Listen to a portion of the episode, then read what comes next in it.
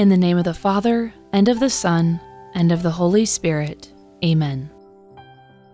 O sweet child of Bethlehem, grant that we may share with all our hearts in this profound mystery of Christmas. Put into the hearts of men and women this peace for which they sometimes seek so desperately and which you alone can give to them. Help them to know one another better and to live as brothers and sisters, children of the same Father.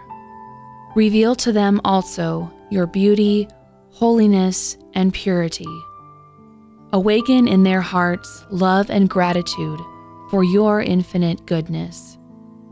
Join them all together in your love and give us your heavenly peace. Amen. In the name of the Father, and of the Son, and of the Holy Spirit. Amen.